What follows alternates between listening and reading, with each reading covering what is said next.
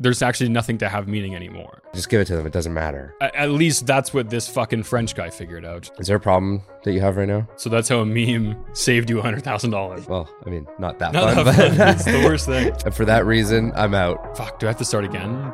What do you mean by that? I mean, instantly when I tweeted this, I had to start defending my position to all these fucking people. I did not know that. So, all right, well, let's get into it. Fuck that. We're gonna get it done. What'd you get done this week? what did I get done this week? Um, nothing stands out, honestly, but we had someone quit today, Okay. which actually is the first time we've ever had anyone quit. Um, so it's kind of a weird feeling. They went on to they they just got like a different job opportunity. It wasn't like I quit. Yeah. but um yeah, so that's kind of like top of mind now, like thinking about replacing that person or do we need to? Um also just kind of planning like end of year stuff. I think you're looking at similar stuff, but if there's any sort of like investments we need to make before the tax year ends, um stuff like that. Yeah, I've been doing a lot of that. Luckily, I've got like Gary, like our head of ops, like going through all of our billings now, converting as many things to like annual that we know Uh. we're going to use. Because like one, there's usually just like a flat discount of like ten percent, and then you're also thinking like if you're in Canada, like over a half million dollars in profit, you know, you're paying like thirty percent or something on, on any of that profit. So it's like if you're going to use it for the next 12 months, like for example, like our Google Cloud hosting and Right. like our like their our, our data scraping stuff, like converting all that to annual, saving on the tax now, and then you just have more. Everyone always says though, it's like, oh, but then you just have more profit next year, and it's just like, yeah, but you just do the same thing again, and hopefully the business is bigger and there's more investments to make, and like, I'd rather have the money, um, like rather than sending it to the fucking CRA, I'd rather spend it on the business and then right. open up optionality in the new year. So I've been doing a lot of that. Um, today we also had like a big, not a big breakthrough, a small breakthrough, but we should have known it. We were working with an SEO agency and they put a bunch of stuff in our robots.txt file that just absolutely fucked us completely for like how we were ranking and stuff like that. And uh, yeah, we just been doing a big SEO audit recently. We found it. And so what's crazy is we made the change to it and we're instantly ranking again better on pages. Like Oh, pages wow. that we weren't showing up on or we're now back like literally by making the change to the robots.txt file like in a day, which like never happens. Right. So that was I was like super stoked. Where Like, do you a big find that file? Um, Just in case anyone so the fi- the file will be hosted differently depending on where you host your website. Gotcha. So usually it'd be like in just your main like hosting file, like whatever that is, like the index file. There'd be the robots.txt, but like we're on Webflow, and so there's like a spot inside For of it. Webflow for the robots.txt file. Gotcha. Um, cool. Yeah, I so we signed a deal with uh, a company that Wiza uses. We we use their API, um, and we use them pretty heavily. Um, and so we were negotiating like a contract with them this week, and um, basically our price our price is now increasing. We we've been working with them pretty much like since they started, and with that, like obviously prices keep increasing, and they said, you know, they're not going to increase much if you do a three year contract. So, but it's pretty expensive. Like we spent, I think a hundred and no, about two hundred thousand dollars with them this past year. Next year's contract is for like three hundred thousand. By the end of the the three year term, it's about like a million dollar total deal of this contract Right. which I, it's definitely the first time I've ever bought something for a million dollars. Well, I mean, it was time for a house, but like just Yeah. like for like software, Yeah. um, or like a business contract of that size. Um, so it, it's been fun, like being on the well, I mean, not that Not fun, that but fun. It's the worst thing. it's been interesting being on the other other side of it. But they have like a pretty big, pretty good like sales operation, and we were going back and forth, just like all these different things on the contract. Our main thing was like, we just want some optionality. Like, if we're gonna sign for three years, like, if things change on your end, Right. you know, how are we protected? Um, we want to roll over our credits and stuff like this. So we're going back and forth with them, and then eventually they're like, "Sorry, like we can't do any rollover on credits. Like we just can't do it." You hit the brick wall. we hit the brick wall. And so I just sent like a meme of Mark Cuban and it's like, and for that reason, I'm out. And just sent that back. So the reply back to the email was a GIF. Yeah. On a million dollar deal. and and I feel like they've uh, probably never Received see, seen something like that because they were like, hey, like, uh, okay, well, like, can we work? Can we work with this? Whatever.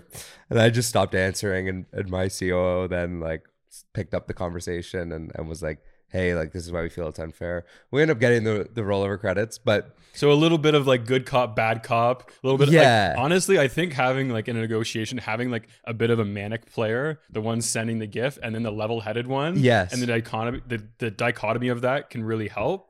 Um, I, I, love think doing that. the biggest part is like changing the energy.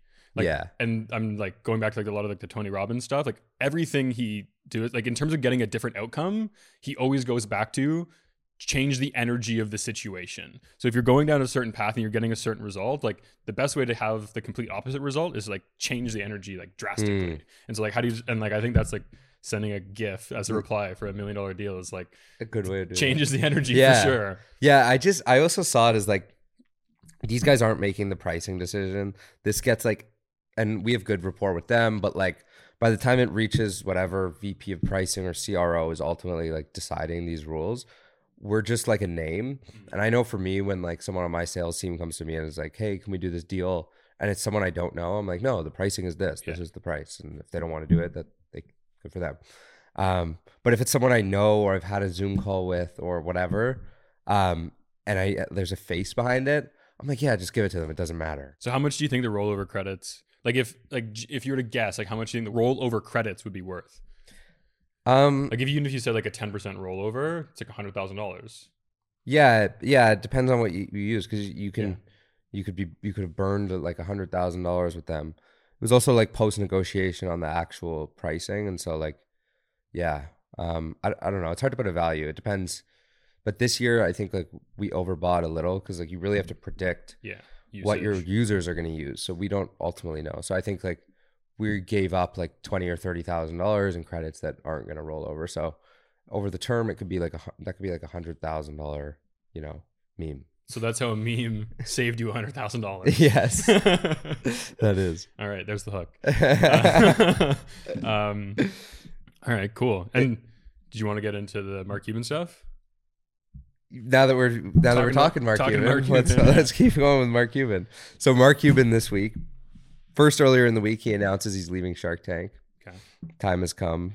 Um, and then he is announcing he's selling a majority share in the Dallas Mavericks for three billion dollars.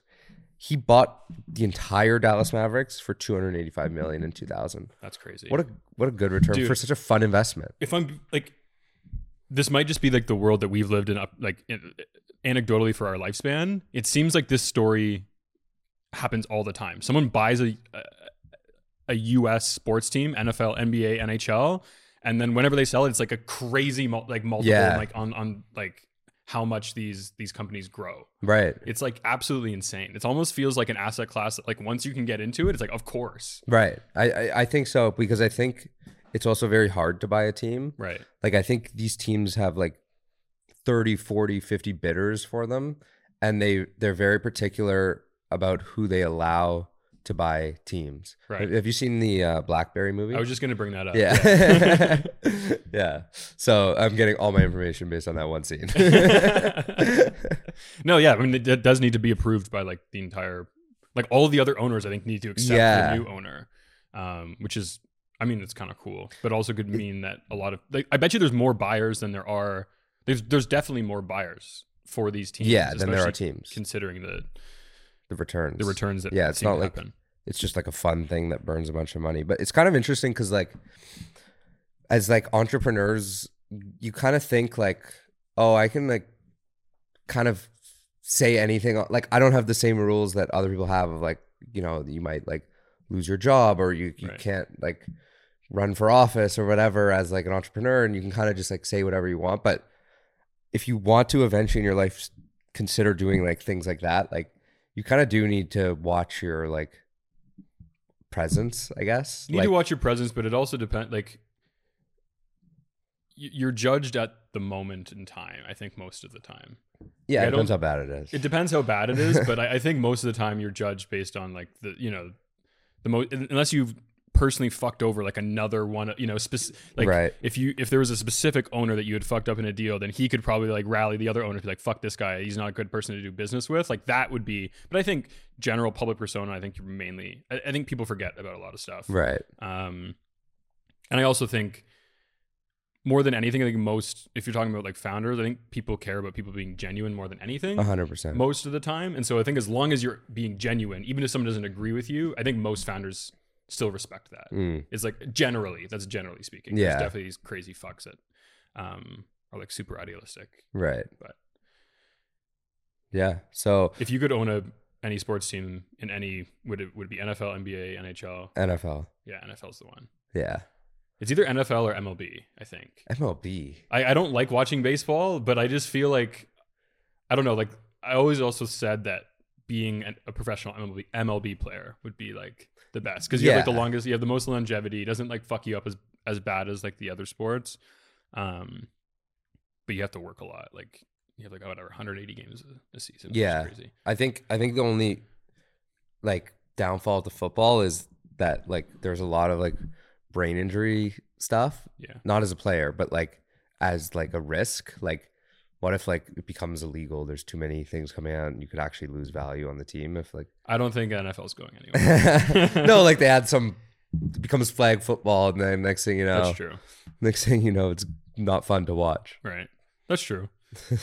um, I've got something. So, do you know? Do you know who James Perse is? I think I've talked to you about him. Yeah. Yeah. Clothing store. Okay, so I'm a I'm a huge fan of just like the way that this guy. Like, unfortunately, there's not actually a lot of information about this guy. Like, he's kind of a ghost. It's just he's he's actually become a brand, and like the person exists, but like people know the brand. The person is Mm. very closed off. He doesn't do interviews. Like, there's literally not one interview. There's a bio page on their website. Um, essentially, it's kind of like a modern surfwear brand, but luxury. Um, so like hundred dollar t-shirts, basic t-shirts. Um, this shirt's actually James Perse. Um, but essentially, you know, he kind of just like makes basics chart at, at like a crazy premium, but like they're perfect. Like I don't know how to explain it other than it's a black t-shirt, but you're like, I want this one. There's not really any alternatives. Um, a lot of celebrities wear his shit because it's all very basic. Um, but he also has this other, I think we talked about on the podcast. He has this other part of the business, which is like home decor and things like that, where he has like $9,000 chessboards, Mm. $30,000 pool tables, all this kind of stuff. On, and then on top of that, he has uh, a bunch of like boutique real estate. So boutique hotels in, he has a nice property in, in LA. He has a boutique hotel in Cabo. He has somewhere in Europe and it's all like James Perse style, everything like that. Um, but anyway, I had a friend who's helping. He she has like a friend. She does like a lot of event management. She has a friend that's trying to rent his Cabo house um, in February, and so I kind of wanted to bring this up just as like crazy rich people. So is this shit. his personal house?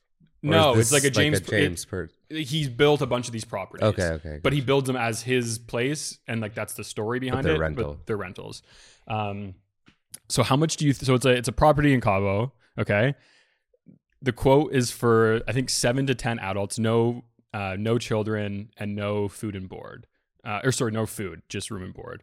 Uh, there was like a line item that was zero, so that they offer you food, but they weren't doing. Hmm. How much do you think it is to rent for six days? For six days. For six days, seven people. So uh, I'll just throw out twelve grand a night.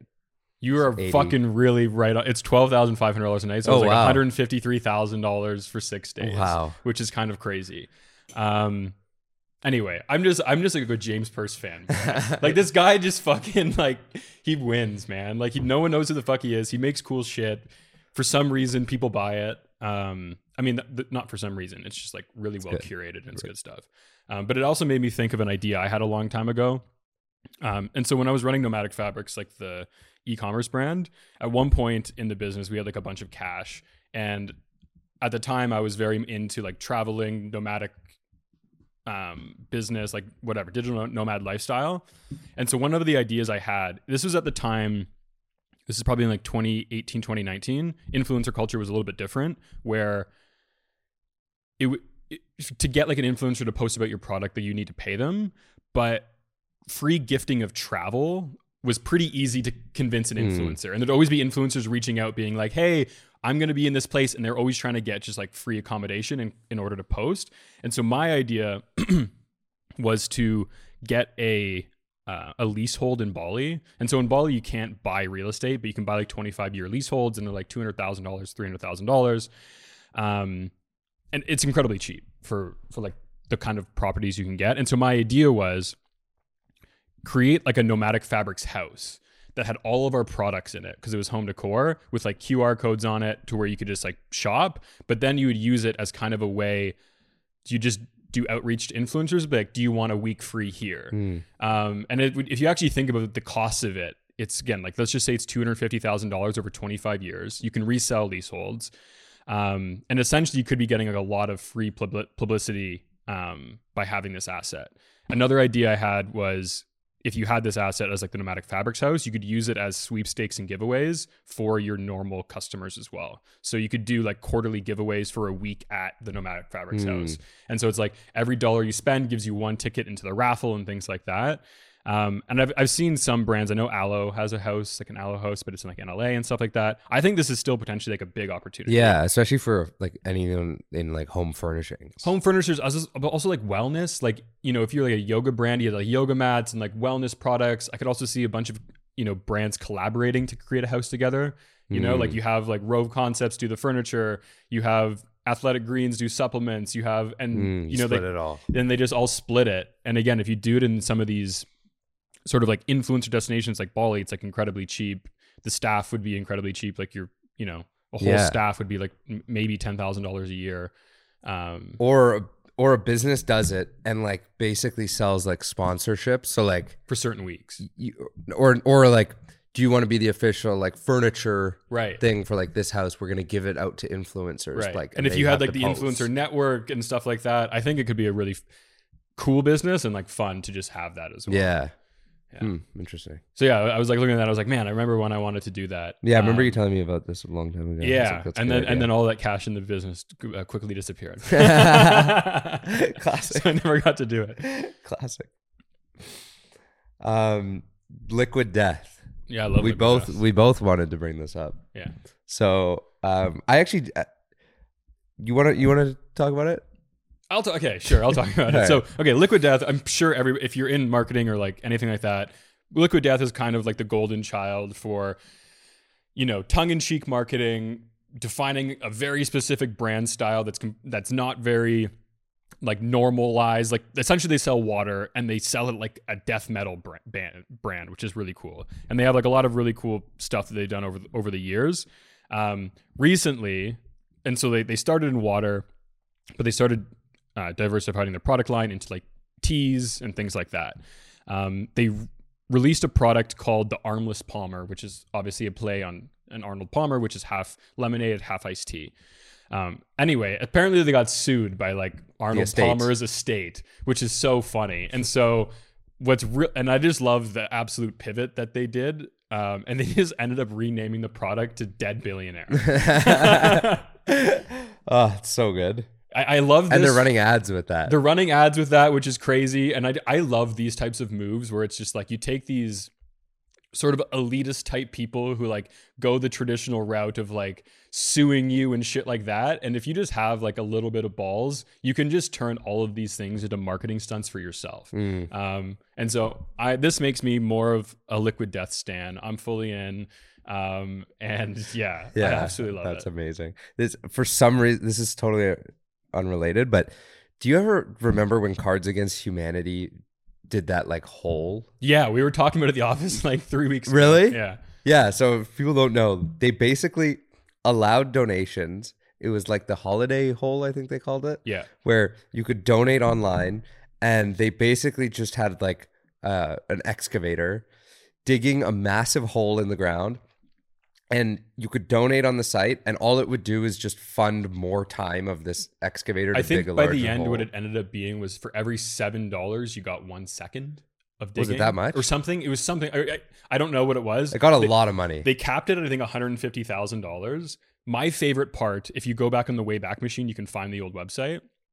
They had this amazing FAQ section. yeah, yeah. And the absolute best FAQ was just like some it was like a it was in quotes of someone being like um they were like, "What are you doing with this money? You could be donating it." And the reply was just, "You could be donating the money too." Yeah. it was just kind of just like, "Fuck you!" Like, um, again, like another example of just like an amazing marketing scheme. Yeah. Um, there's no deeper meaning or purpose to the whole, the site reads. The FAQ also addresses the question of why aren't you giving all this money to charity? The game maker replied, Why aren't you giving all this money to charity? It's your money. um, yeah, it's it, like, and that was like totally free for them to do, uh, Yeah. you know? And so, like, yeah, I don't know. Schemes like that are just hilarious. And there's really just not that many of them.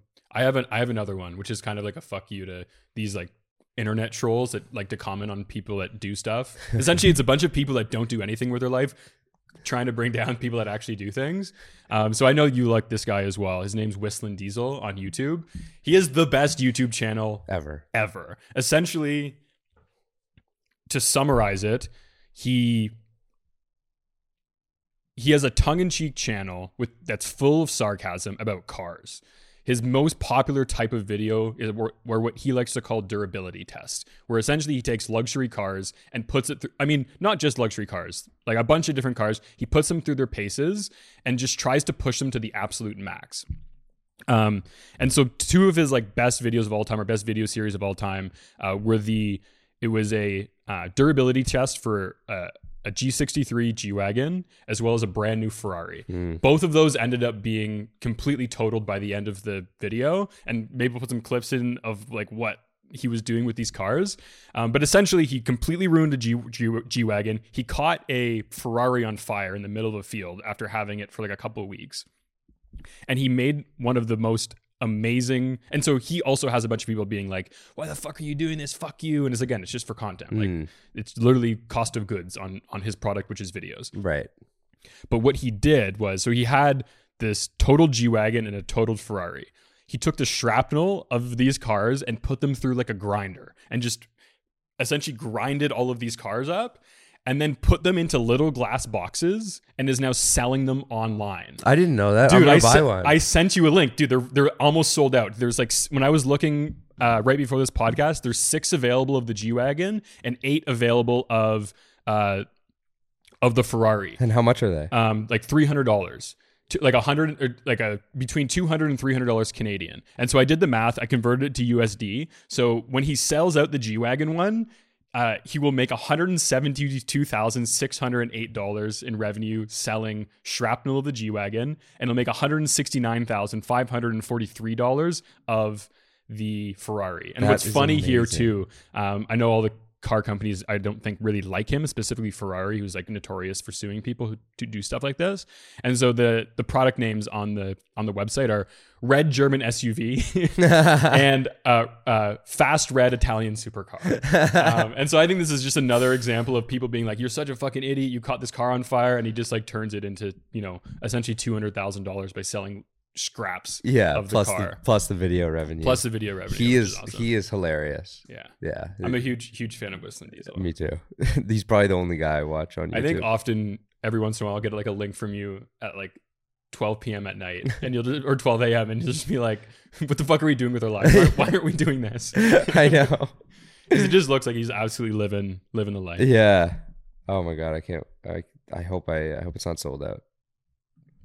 Um, what else happened this week? Charlie Munger died yesterday.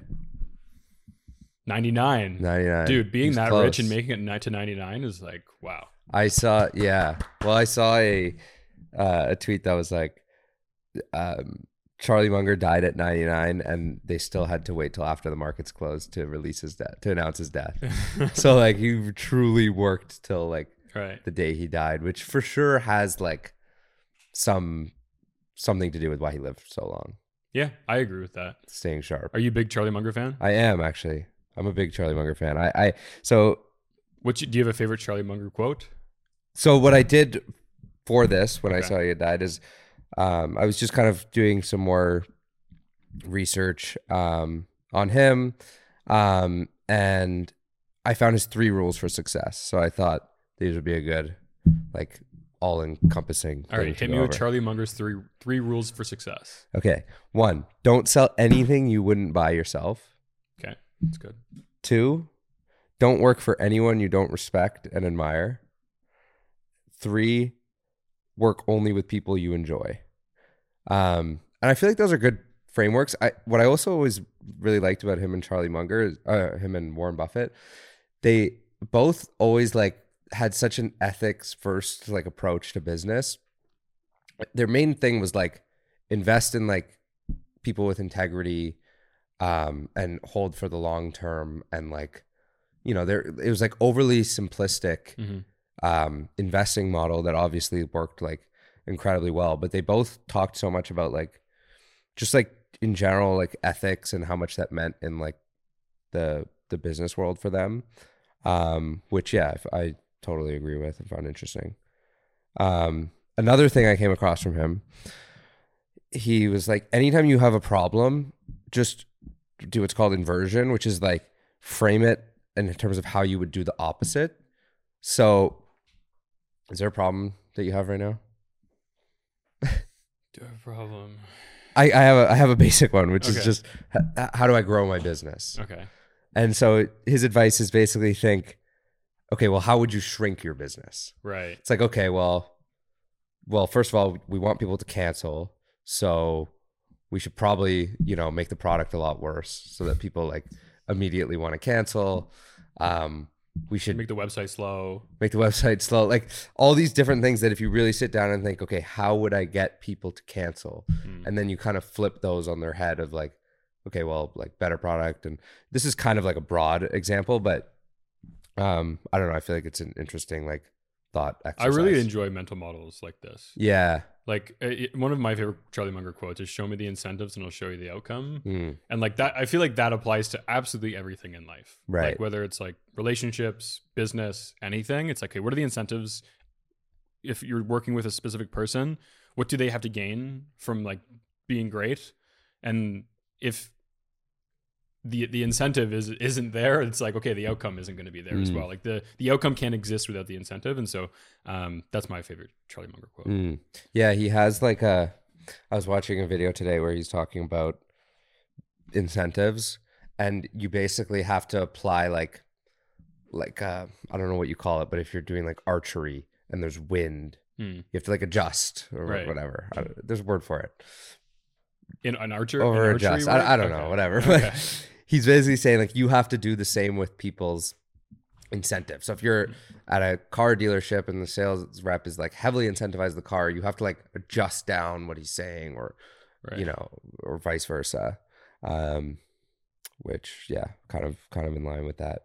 Um, I also came across just as I was looking at all this, this Warren Buffett 1998 speech he gave to the University of Florida uh, MBA students, and he basically started it by saying, um, if you had one classmate and I am going to give you 10% of whatever they earn, who would you pick? Has Hmm. everyone pick? And then he's like, okay, what are the qualities that led you to pick them? right. And then emulate those like qualities in your own life. And then vice versa. If you were to pick one classmate to short their earnings, so now you have to pay me Hmm. 10% of whatever they make, who would that be and why? And I feel like everyone kind of has one in mind, like even just like their personal life for who that is. And you can really trace it like back to like, okay, what are those like qualities? Maybe like good leadership, honest person, whatever, all these sort of things, or like vice versa for the short one, like not disciplined, whatever, X, this and that. Um, which I, I also found interesting. Yeah, that's good. Big fan of Charlie Munger. well, that one was Warren Buffett, but yeah. Oh, okay. You want to talk Nestle or you want to? I mean, I had something for your last note here. Okay, well, okay. What? What? I mean, just finish, finish your notes. okay, well, well, well. That's okay. This is not Charlie Munger. This is a guy named George Doriot. oh, Have you heard of him? No, I haven't heard of George Doriot. Okay. what are you doing over there? So George Doriot basically started venture capital in America. Okay. Um, at the time, he started in the 60s. At the time, if you wanted investment for like a startup, so to speak, it was either banks, which are obviously just like very conservative, and they're entirely looking at like your past success and not like the merits of the idea or anything like that. It's just like, can we trust this person? And then the other option was like the handful of rich American families that like just had a bunch of money and like maybe we're going to invest in like some entrepreneurs.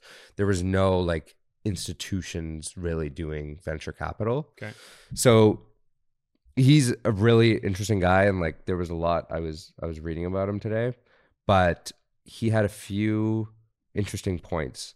Um one is the way he invested, which I don't know if this is the one you had notes on, but the way he invested was he considered each company like a child, and his his thought process was like you don't you don't invest in a child or have a child and think like what's the ROI going to be on this child, and like yeah you might want your child to be the president of the United States, but you know that that's kind of unrealistic, and what you really want is like for whatever the They- field they enter them to like be the best that they can kind of in that field.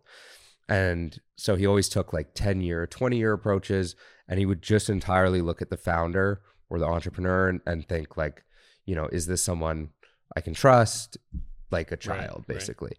Um and it worked out, you know, obviously super well for him. His his company um did super well.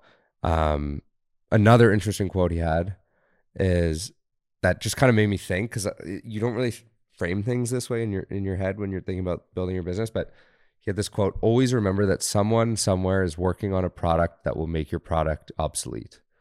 Which I was like, "Damn." I think about that a lot. Do you? Yeah. I, I also I think about just like generally the market, like what, like, I think the biggest fear often is just like, fuck, do I have to start again? Sometimes when you're, especially if you really like what you're working on. Um, and so like, I actually have like a lot of that, uh, kind of anxiety around just Hmm. being like, what's hap like, we both have competitors, we both have copycats. And I think sometimes we put too much emphasis on that. And then, but like realistically, the people that you look at as competitors aren't actually what you have to worry about. It's the people that you have no idea what they're building that just like completely leapfrog your product. Mm, Um, and I think about that a lot. And then what it really goes down, like what it really like trickles down into was is when you have that level of anxiety, being like, you instantly zoom out and you go start thinking really, really big and be like, okay, if I was trying to dethrone myself or make myself obsolete, what would I be working on? And I think instantly you can start getting distracted in a way, but Mm. it's also like a lot of the thinking that you need to be having. And so I think it's the hardest part for me is figuring out when I'm having those thoughts, how much of my mind space should I be actually delegating to that thought? Um, how much should I be taking action on? And I actually found this really good model called like 70 20 10 model and I've been trying to implement it recently and so the whole idea is like 70% of your time should go into working on your core product to your current customer um, just making it as best as best it can be. The people you're paying you money right now. Um, 20% of your product or time should be going into adjacent products services that your current customers would use um, or, or, or like in a similar industry. And then 10% of your time should be like moonshot ideas that won't be um, will never see the light of day even if they do for at least 10 years. Mm, and like i think actually putting numbers towards those is actually it, it adds constraints to where you don't get off the rails by thinking about crazy ideas but like i can only spend 10%, 10% of my time on that. Right. and if you do stumble upon something that you know potentially the payback window it is a crazy idea but it isn't the 10 years it, it will be glaringly obvious Mm, to you um, and then you can kind of like start to put that into the 20% category if right. um, but i think it is throwing that ball as far as possible um, and then be like oh fuck I feel like that works when you're Google and like you have 10,000 people, well, more, but, and then like that means 1,000, you know, people are dedicated to thinking about, you know, completely new leapfrog ideas. But I feel like when you're small, it's like, what is 10% of, you know, your time gonna, is it gonna make something that's that like innovative? You know what I mean? Like, how do you, is it too early to to start thinking about that like It's potentially too. It, I mean, it really depends. Like, I think sometimes too, it can be a framework that allows you to actually just get more more, more output from yourself that you would have nor- wouldn't have normally even had that capacity. The way I think about it is kind of like dessert. Like, we've all been in a situation where you're full at the end of dinner, but the dessert menu comes around and instantly you have like a little bit more appetite.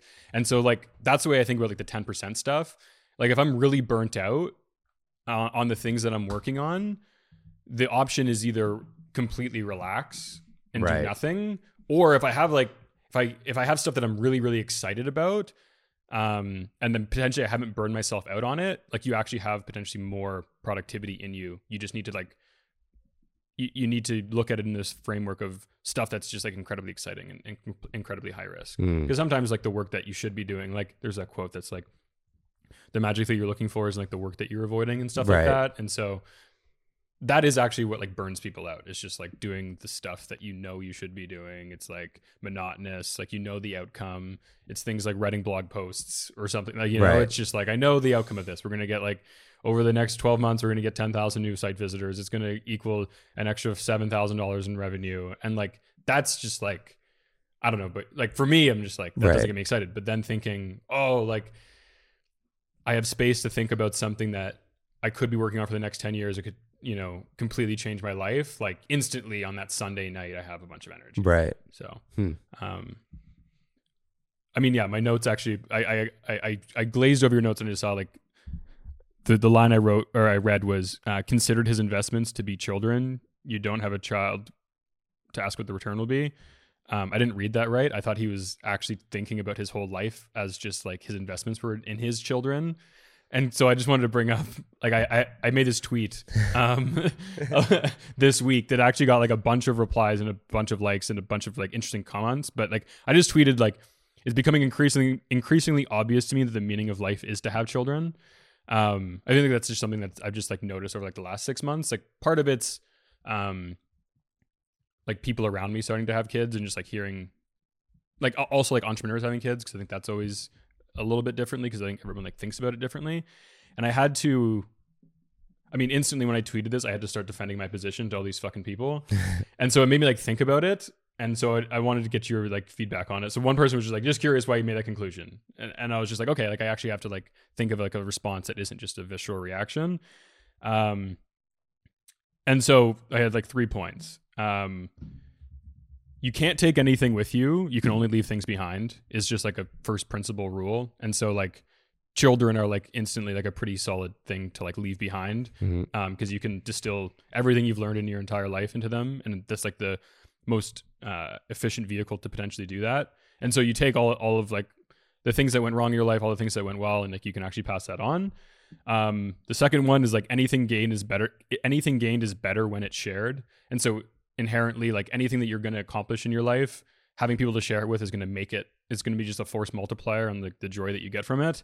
And again, I think kids are like a really easy, um, stable kind of multiplier of that happiness. Um, and then the last one is just like without reproduction, like we actually don't exist. So it's like the ultimate contribution. Right. And so that's my that's my thoughts and why I think having kids are, is like the meaning of life. I mean, that's what the Bible says. Be fruitful and multiply is like what what God says. But like, yeah, I mean, I think I think it's one of the meanings of life. I, I'm I'm not someone that's overly like um I don't think about that like all that much. Neither did I. Yeah. like, like that, I mean, that's why. I mean, the only reason I tweeted it is because I didn't really think it like that. Right. And for some reason, I had this like I, I just like had this thought. It percolated and it wouldn't go away. And so I'm like, yeah, I think because I think too, like you can just like very quickly, no matter where you're finding meaning, it's like in your business or like whatever project that you're working on. I think there's like a very it, it takes like three thought bubbles to then just realize that it's meaningless.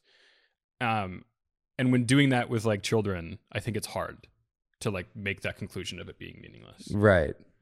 Yeah, I mean it's a, I don't think life is is meaningless without children. I mean, I think like yeah, I mean I, I would No, no, I don't say you can't. I, like, I don't think it's meaningless without children. I just think like because like it doesn't exist without the act of doing it.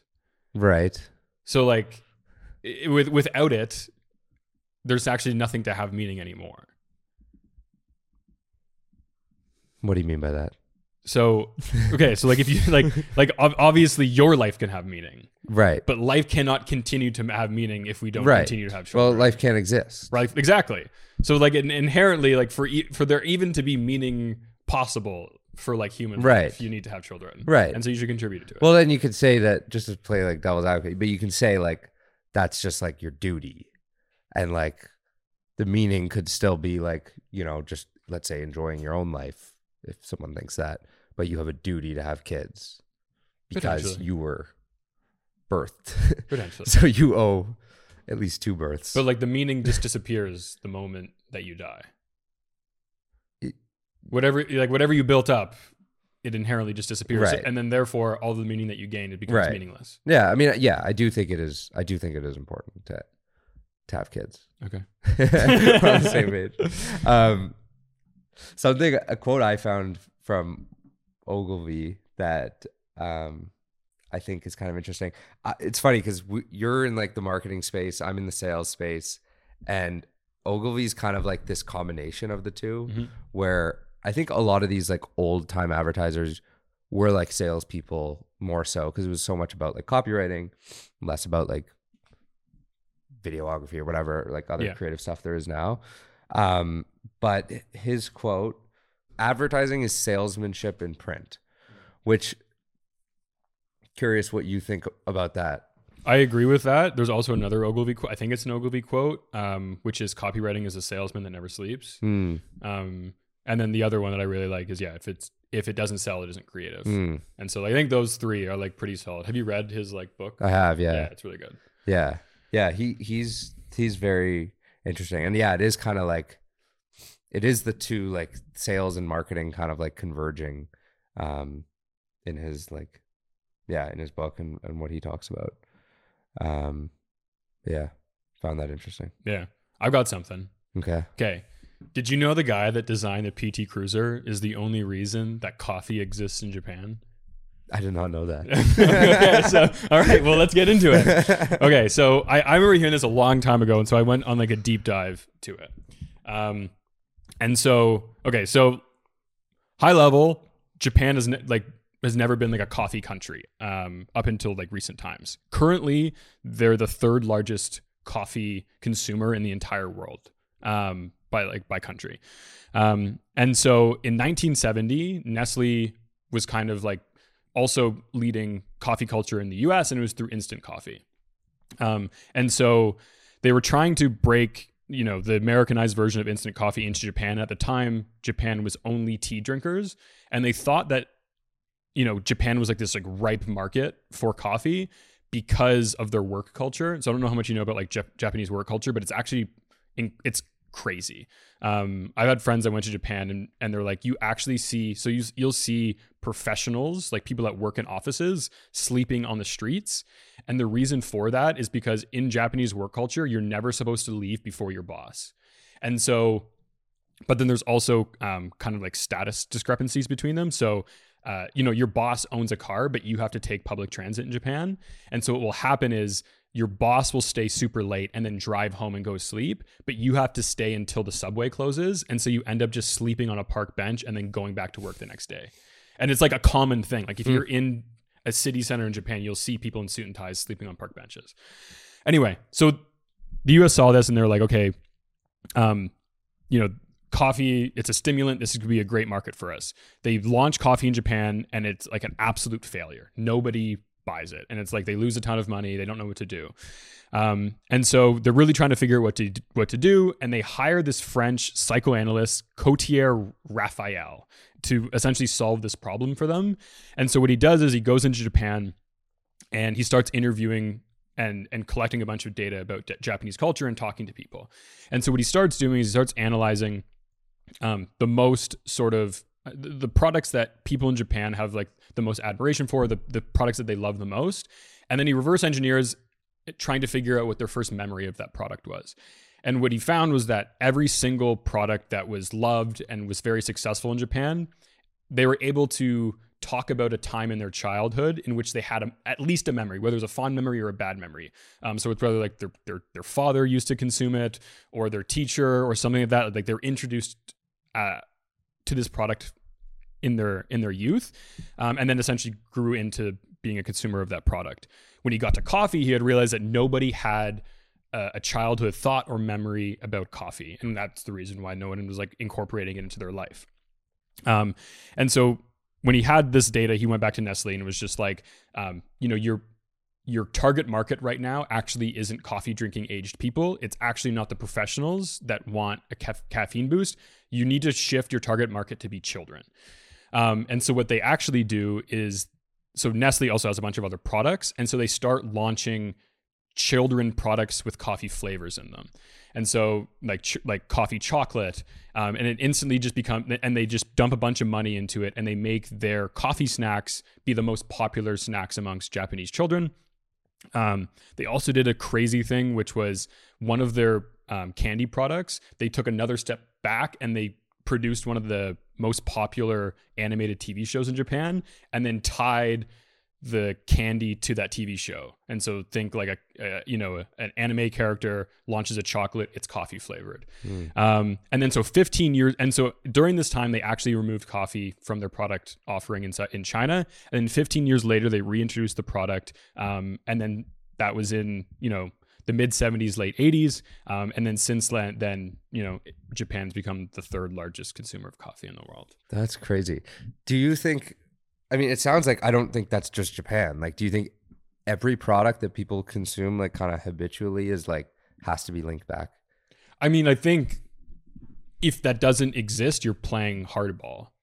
But if you if it does exist, then you know I, I think you're just playing on easy mode. Mm. Um, at least that's what this fucking French guy figured out. Like I, I don't know if it's if if you could apply this to different products.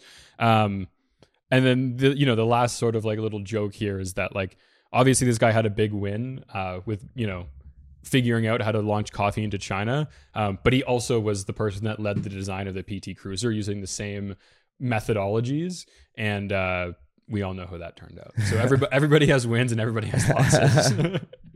That's funny. Yeah, like um, I don't. It reminds me. I don't know if it's like a Mercedes quote. I was just trying to find it, or like a Ferrari, but like some marketer was like, "Oh, I don't sell I don't sell a Mercedes Benz when someone's looking for a car. I sell it to them when they're a child and they see it when on their TV 15 years ago or whatever. Um, so I feel like yeah, in like these kind of like I don't know what you call these products, but like mainstream products, like so much of it probably roots back to like how do you expose kids to it so that right. by the time they're adults they want. I think product? it's that. I think I think too for like luxury, it's even like more prevalent. Like, right. I don't know. Like for me, the like I get the most joy out of buying the things I wanted as a child, but as an adult, like that gives right. me like the most joy. It's like, um, and so I think, I think also you have what you're also playing with is when kids are young, they have like a very like plastic brain, and so they dream, and so you can actually sell these dreams to like not that much of a skeptical right through a skeptical lens, you know, and so if you can plant that seed, then you almost have this like backdoor through their skepticism as they become old. Do you remember how well TV ads worked when you were a kid? Oh, like, oh, dude, I would see that like spy thing where you open a door and it beeps, and you're like, I need that today. like, that's true. I mean, yeah, like it, I'm trying to think of like where else where else you could apply this. Um, but I think the way that you actually use this is if if you if you don't have a 25 year vision or something like that, you don't have like a conglomerate that you're trying to like launch a successful product in a different country. It's like how do you connect your product to a dream that someone might have had as a kid mm. or like and I think if you look at like course like gurus and course sales like they always just like get getting rich. It's always about getting rich. It's always about the Lamborghini. It's like you ask most adults like do they want a Lamborghini? Like no, they're kind of douchebag cars. Like I'd rather have like a Ferrari or like you know what I'm saying Whatever, like but yeah. like what works for people it's like fucking Lambos you know like right. I, I, had a I had a you know a, a, poster of a Lamborghini on my door when I was 13 I years old. Ferrari oh damn you you, damn I, mine was a mine was a lime green um, Lamborghini Gallardo and I was actually like on Auto Trader a little bit ago and I was just like I could I should just buy one of these and just be like fuck yeah they're like 80 grand so like it and like they're not gonna go down in value like the you know like the lime green Lam- Lamborghini Gallardo was probably always going to be whatever yeah, 80 grand for now. So yeah. it's like I was like, man, that'd be kind of a cool like full circle moment. I wonder if I still have that poster like somewhere in my closet in my yeah. bedroom. I actually think I still have my my red Enzo. Enzo's fucking. you- you- Expensive? yeah, yeah, yeah. Now I think I think like an Enzo is probably like three or four million dollars. All right. Well, one day we'll both we'll both do it. We'll go on the same day. yeah. Okay. Anything else? I think that's all I had. That's all I got, man. Good. I mean, I think that was a good one. yeah, that was good. That was uh, another episode of Done This Week. Make sure to like, subscribe, share it. We're posting clips on Instagram. So if you guys want to come Follow. follow us on Instagram, that would be sweet. And uh, share this episode with someone that you think might like it. All right. Peace out.